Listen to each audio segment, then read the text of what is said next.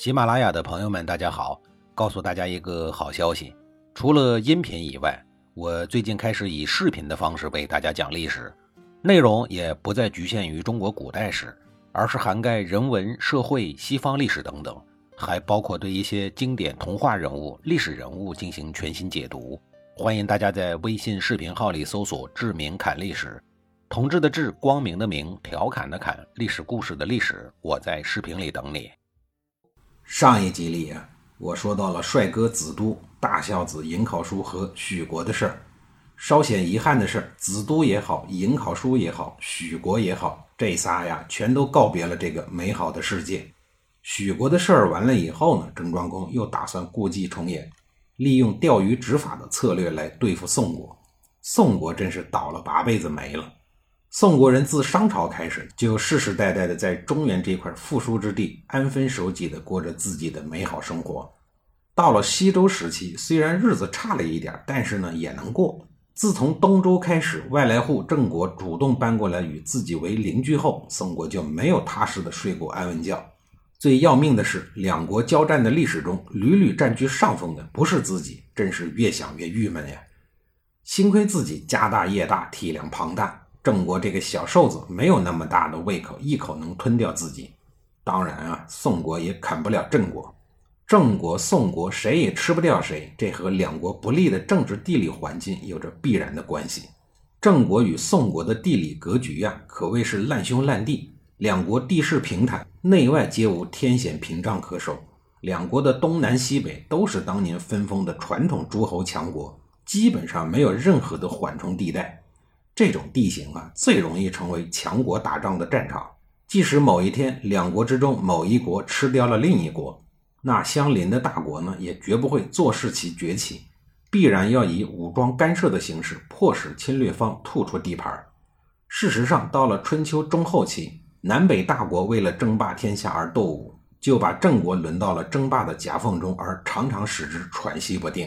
北面的晋国，南方的楚国，都怕对方吃掉自己或伤害自己，需要一个避免正面接触的缓冲地带，因而都需要郑国以屏障的角色存在于自己的身边。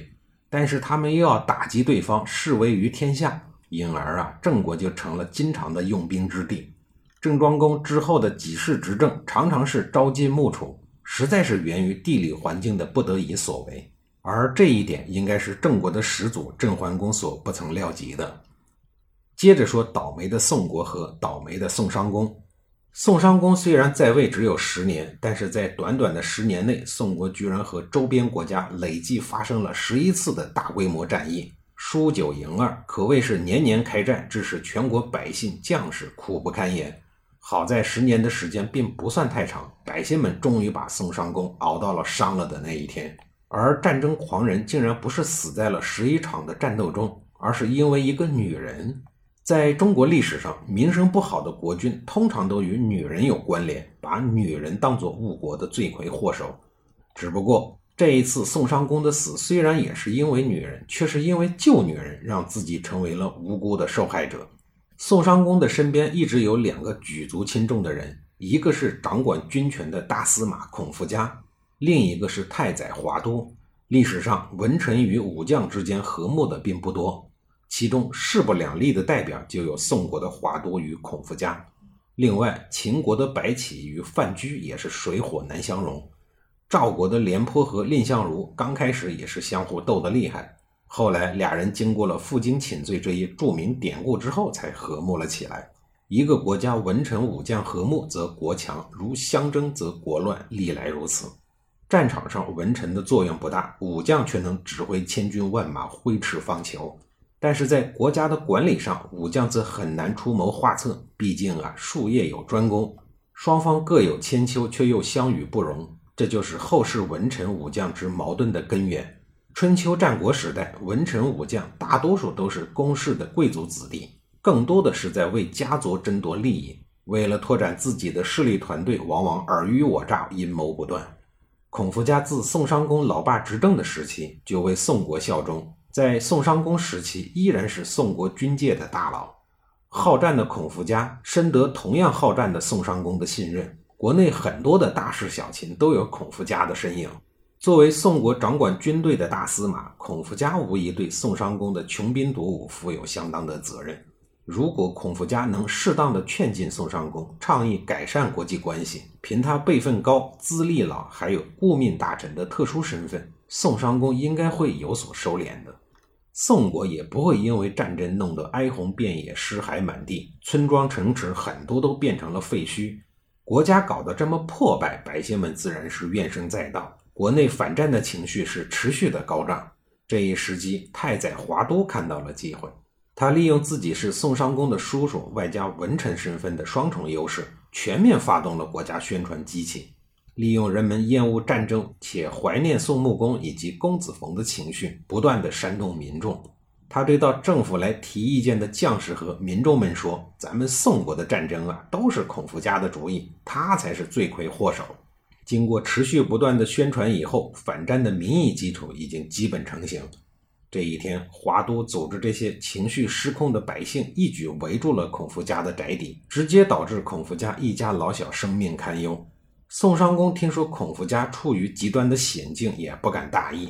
宋襄公清楚的知道，好战的孔夫家就是自己的屏障，一旦屏障消失，自己也就没有了缓冲地带，自己将直接暴露在狂风骤雨中。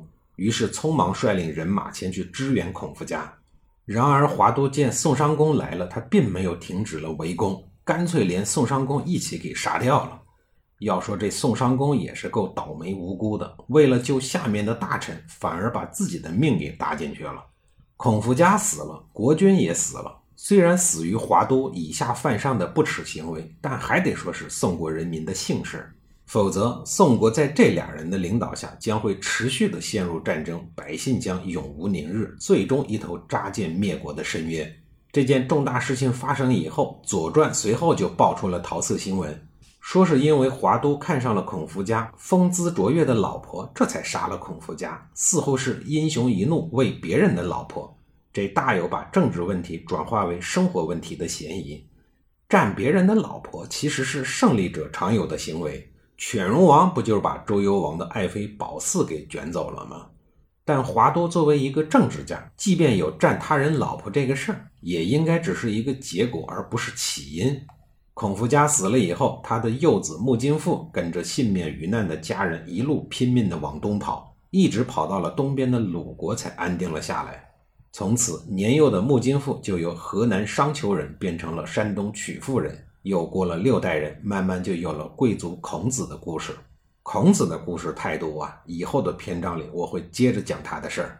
杀了政敌，还杀了国君。华都一手导演了这场罪大恶极的惊天壮举之后，不但没有受到法律的制裁，反而受到了朝廷以及全国百姓的拥护。在百姓的眼里，华都成了伸张正义的英雄，成为了宋国江山社稷的守护神。从这个角度上来看，孔夫家和宋襄公也是死有余辜了。宋襄公数年之间的开战，兵锋大多数都是指向郑国，其中最重要的目的就是要杀掉政敌公子冯。郑庄公顶住巨大的军事压力，死死保护公子冯，无非就是期望赌公子冯的机会，希望通过扶持公子冯，赢得与宋国的联盟关系，从宋国打开东进或者南下的突破口。显然，郑庄公最终赌赢了。宋襄公死了以后，国内权力出现了真空，这对官场老将华都来讲，这都不叫事儿。他立马派出特使，带着几大车奇珍异宝前往郑国，换回了在郑国政治避难长达十余年的公子冯。这就是后来的宋庄公。分别之时，公子冯鼻涕一把，眼泪一把，哭的是无比伤心。想象得出来呀，公子冯在郑国度过的这些年，一定是黑暗的。时时刻刻担心郑庄公顶不住压力，放弃保护自己，那必然是死路一条。幸亏自己是一枚好棋子，换来了郑庄公的极力保护。这心酸的泪水是被国家抛弃的委屈的释放，是对郑庄公的感激，更有寄人篱下的酸涩。有理由相信，公子冯的泪水是源自真心的。而为了配合情绪，郑庄公也不自觉地掉了几滴欣慰感慨的老泪。郑庄公暗想：“我这举全国之力保护你小子十年，总算是没白费呀。保护费我这就不提了，但是你将来可是要对我大郑国好好的啊。”从此以后，郑国对宋庄公而言恩同再造，忠心追随，别无二心。而华都跑前跑后忙完了这些大事儿以后呢，也获得了丰盛的回报，当上了宋国的百官之首，也就是丞相。自公元前七幺零年这一年开始，宋国在宋庄公和华都的领导下，暂时结束了与宋国的连年战争。宋国人民总算过上了没有战乱的日子。宋庄公虽然登基了，但毕竟有点名不正言不顺呀。虽然宋襄公不是他亲手杀的，但是是拥立他的华都杀的呀，这就又容易出现问题了。怎么办呢？下一集里啊，我再给您详细的讲述。